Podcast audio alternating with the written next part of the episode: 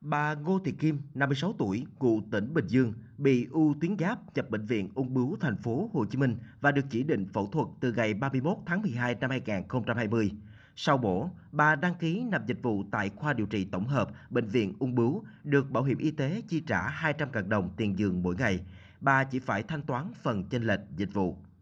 Hôm nay thì có cái lực này thì nghe thì rất là mừng. Được thông tiếng vậy thì để cho mọi người cũng như ai cũng được thuận lợi trong cái việc mình đi tới lui để thăm khám bệnh nó thuận tiện. Mình rất mang ơn nhà nước có chính sách đó ra cho đỡ người dân. Cũng như bà Kim, nhiều bệnh nhân từ các địa phương khác đến chữa bệnh tại thành phố Hồ Chí Minh bày tỏ vui mừng khi chi phí nằm viện được bảo hiểm y tế chi trả. Tuy nhiên, khi các bệnh nhân được hưởng lợi ích nhiều hơn, đồng nghĩa với các bệnh viện đông bệnh nhân hơn. Tiến sĩ bác sĩ Diệp Bảo Tuấn, Phó Giám đốc Bệnh viện Ung bướu thành phố Hồ Chí Minh cho biết, một tuần sau khi chính sách bảo hiểm y tế thông tuyến tỉnh được áp dụng, chưa ghi nhận sự gia tăng trường hợp bệnh nhân từ các tỉnh lên điều trị nội trú trái tuyến. Tuy nhiên, nhiều năm qua, bệnh viện vẫn trong tình trạng quá tải với khoảng 3.800 lượt khám mỗi ngày tại cơ sở 1 và 100 lượt khám mỗi ngày tại cơ sở 2. Riêng bệnh nhân nội trú, mỗi ngày có khoảng từ 500 đến 600 trường hợp, trong đó có 82% bệnh nhân có bảo hiểm y tế. Trong số này, 15% là bảo hiểm y tế trái tuyến và 67% bảo hiểm y tế đúng tuyến. Từ nay trở đi, 15% trường hợp trái tuyến sẽ được thanh toán đúng tuyến. Như vậy, trước mắt bệnh viện sẽ tăng gánh nặng về đỉnh mức quỹ bảo hiểm y tế lên 10 tỷ đồng so với năm ngoái, chưa kể lượng bệnh nhân sẽ gia tăng. Tiến sĩ bác sĩ Diệp Bảo Tuấn lo ngại tình trạng quá tải, nhân viên y tế sẽ phải làm việc tối đa mà người dân cũng phải chờ đợi rất lâu. Đến đông anh chẳng phải chờ đợi, hiện giờ đang chờ đợi một ngàn bệnh nhân, mổ và một ngàn bệnh nhân xạ trị vẫn phải chờ. Làm liên tục luôn, nhưng mà vẫn phải chờ đợi và thậm chí phải chuyển qua bệnh viện khác làm. Một tuần lễ bệnh viện này mổ là 700 ca, một ngày là 100 bệnh nhân những bệnh nó đơn giản ví dụ như là bú tuyến giá hay là bú tuyến vú lên tuyến cuối để làm gì còn theo bác sĩ Lê Thị Minh Hồng, Phó Giám đốc Bệnh viện Di Động 2, với quy định thông tuyến bảo hiểm y tế, bệnh viện tuyến dưới có nguy cơ mất bệnh nhân, còn tuyến trên quá tải nếu bệnh nhân nội trú tăng. Từ đó dẫn đến việc nằm ghép, nguy cơ lây nhiễm chéo, làm giảm sự hài lòng của bệnh nhân.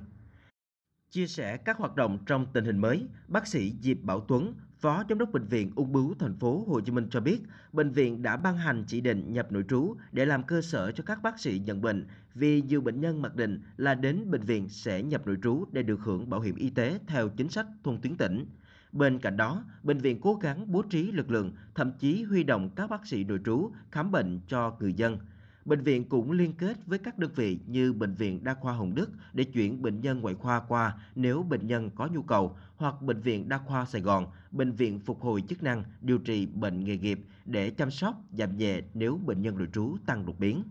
Theo bác sĩ chuyên khoa 2 Hồ Văn Hân, Phó Giám đốc Bệnh viện Nhân dân Gia đình, hiện đơn vị đã thực hiện ra soát, cập nhật lại các phát đồ điều trị, tiêu chuẩn nhập viện, đồng thời tăng cường ứng dụng công nghệ thông tin trong khám chữa bệnh – bệnh viện sẽ đưa ra các tiêu chuẩn nhập viện phù hợp điều kiện nhân lực, cơ sở vật chất. Sau khi điều trị ổn định, sẽ chuyển xuống tuyến dưới để thực hiện điều trị tiếp theo, hạn chế nằm viện. Bác sĩ chuyên khoa 2 Hồ Văn Hân cho biết do việc nhập nội trú chặt chẽ nên trước khi có chỉ định, người bệnh phải làm các công đoạn ngoại trú xét nghiệm chuẩn đoán như MRI, CT với chi phí rất tốn kém. Nếu không có giấy chuyển tuyến, không được thanh toán bảo hiểm y tế bệnh nhân đến khám ngoại trú thì coi như là không đúng tuyến mà trước khi mà nhập viện thì phải qua cái bước khám chẩn đoán có đủ điều kiện nhập viện hay không thứ hai nữa là cái chi phí mà đồng chi trả đó để mà cấp giấy xác nhận là điều viện ờ, không phải chi trả trong một năm đó, thì cái chi phí mà khám chữa bệnh trái tuyến nó không được tính. Bà Nguyễn Thị Thu Hằng, Phó Giám đốc Bảo hiểm xã hội thành phố Hồ Chí Minh cho biết, để thực hiện đúng quy định về chính sách pháp luật liên quan đến bảo hiểm y tế, đảm bảo duy trì có hiệu quả các biện pháp giảm tải bệnh viện, Sở Y tế và cơ quan bảo hiểm xã hội đã chủ động phối hợp theo dõi tình hình khám chữa bệnh của các bệnh viện. Từ đó kịp thời tham mưu đề xuất Bộ Y tế và Bảo hiểm xã hội Việt Nam bổ sung dự toán chi phí khám chữa bệnh bảo hiểm y tế cho các cơ sở này – cơ quan bảo hiểm xã hội và sở y tế cũng sẽ chỉ đạo các bệnh viện thực hiện nghiêm việc tiếp tục tăng cường công tác quản lý, nâng cao chất lượng khám chữa bệnh bảo hiểm y tế.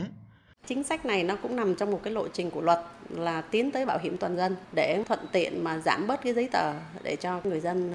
Tuy nhiên, cái người dân cũng cần biết là nếu mà cứ tập trung vào các bệnh viện ở cái tuyến trên thì có thể là cũng không có đáp ứng được cái yêu cầu khám chữa bệnh tại vì quá tải cũng thiếu nhân lực, thiếu giường bệnh sẽ đi đến những à, bất lợi. Chính sách thông tuyến bảo hiểm y tế tuyến tỉnh mang lại nhiều lợi ích cho người dân, tuy nhiên chỉ áp dụng bệnh nhân nhập viện điều trị. Hiện nay các bệnh viện tuyến cuối ở thành phố Hồ Chí Minh đã tham gia nhiều đề án thực hiện hỗ trợ các bệnh viện ở các tỉnh và gần đây nhất thực hiện khám chữa bệnh từ xa, chuyển giao đào tạo kỹ thuật cho tuyến tỉnh. Vì vậy, người dân nên khám chữa bệnh tại địa phương, vừa giảm chi phí đi lại, ăn ở, giảm thời gian chờ đợi, vừa góp phần nâng cao năng lực của bệnh viện tỉnh nhà. Nếu cần thiết, bệnh viện địa phương sẽ tư vấn bệnh nhân lên tuyến trên điều trị.